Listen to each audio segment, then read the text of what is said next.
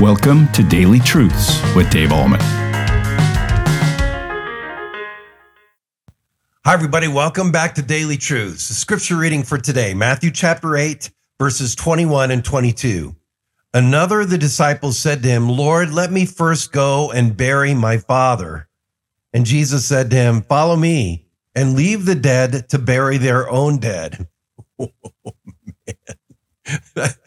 Those are tough words by Jesus, right? Here's his disciples saying, Hey, I want to follow you, but my dad has died or he's ready to die. Let me stick around and make sure he gets a decent burial. And Jesus is saying, You know, let those who are spiritually dead take care of your dad. As far as it concerns you, you come and follow me right now. Now, Jesus is not being insensitive to the needs of people around us, especially our parents. He wants us to honor our parents. He wants us to honor the fourth commandment, obviously. So he's not contradicting anything that he said before. But what he is saying is following him, following Jesus takes precedence and priority over anything else in life.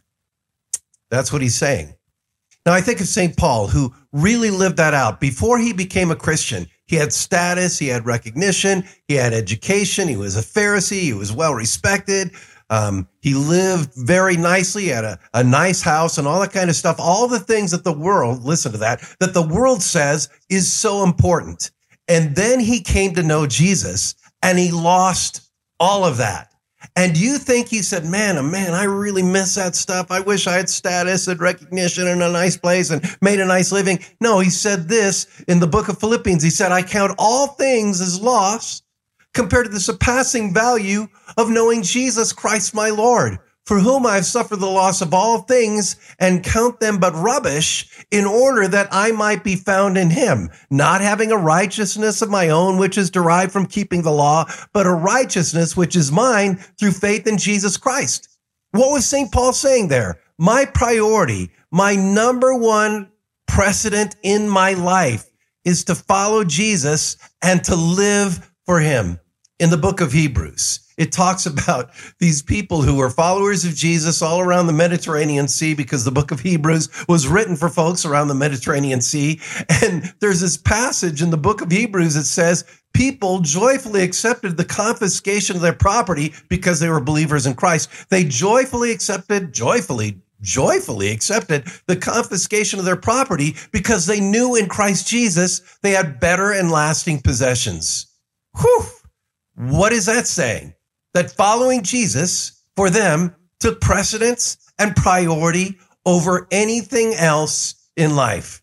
Now, the same thing should be said of us that if we're going to follow Jesus, indeed, he takes precedence and priority over anything else in life. More important than our jobs, more important than our careers, more important than our houses, more important than our families, more important than our marriages, more important, more important than our kids, that the precedent of Jesus, loving him, committing our lives to him, following him as savior and Lord, redeemer and king takes priority over everything else in life. Now, what does that look like in the life of a believer? Well, number one, obviously we believe in Jesus. Number two, we try to resist temptation. Number three, we want to obey, we want to obey his word. Obviously, those things kind of come naturally as a result of what it means to be a believer in Jesus. But what else does it look like? What else does it look like to say that Jesus Christ is my main priority in life? Well, number one, you worship him consistently.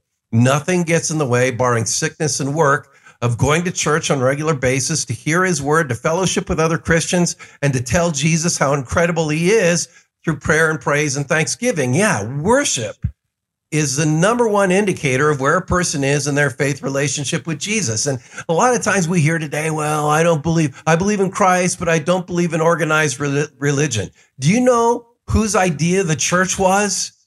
The church is Jesus' idea. He established the church in the book of Acts. He talked about building his church on that confession of faith that he is Lord and Savior. We need the body of Christ. We need one another. So one who says, my number one priority is Jesus Christ worships him on a consistent basis. Secondly, when we say we love Jesus Christ more than anything else in life and we want to follow him, that means that we use our gifts and talents to serve him both in the community and in the church.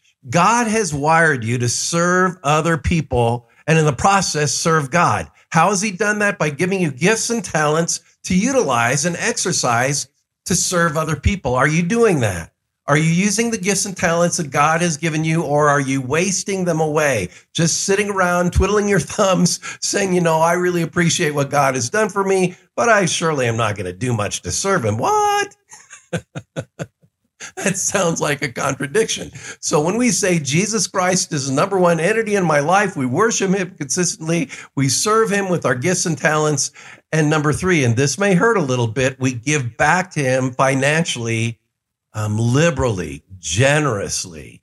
Are you a generous giver? Do you give back to God a tithe and maybe even beyond that because of what he's done for you through his son? The primary motivator for giving to God sacrificially, benevolently, generously of our financial resources is gratitude for what God has done for us in Christ. When we recognize the fact that we were lost in sin, condemned, eternally separated from God, and yet God, in his amazing, astounding love, dispatched Jesus to planet Earth to save, rescue, and redeem us. And as a result of that, we want to give back to God a rich and benevolent proportion of what he has given us financially. So there you go. Worship, service, and giving. Now, there's, you might be saying, oh, Pastor Dave, there's a lot more to following Jesus than just those three things. Well, duh, yeah, there is.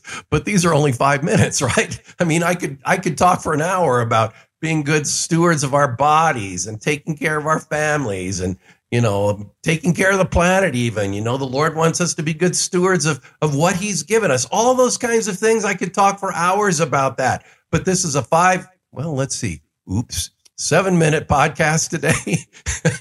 so, so I wanted to make sure that we got that in. So, in summary for all this today, okay, Jesus said, you know, don't worry about your dad being buried. Somebody will bury him. And he's not being insensitive or uncaring. He's just saying, following me takes priority and precedence over everything else in life. We talk about Paul doing that. We talk about the book of Hebrews folks doing that. And then we talk about what it looks like for us that we follow him through our worship, through our service, and through our giving. And so that is today's daily truth. Have a great day in Jesus Christ. Thank you for tuning in to Daily Truths with Dave Ahlman. If this ministry is blessing you, please consider supporting us by sharing this channel with a friend. You can also like, comment, subscribe, or leave a review. This helps us tremendously. Come back tomorrow for your next Daily Truth.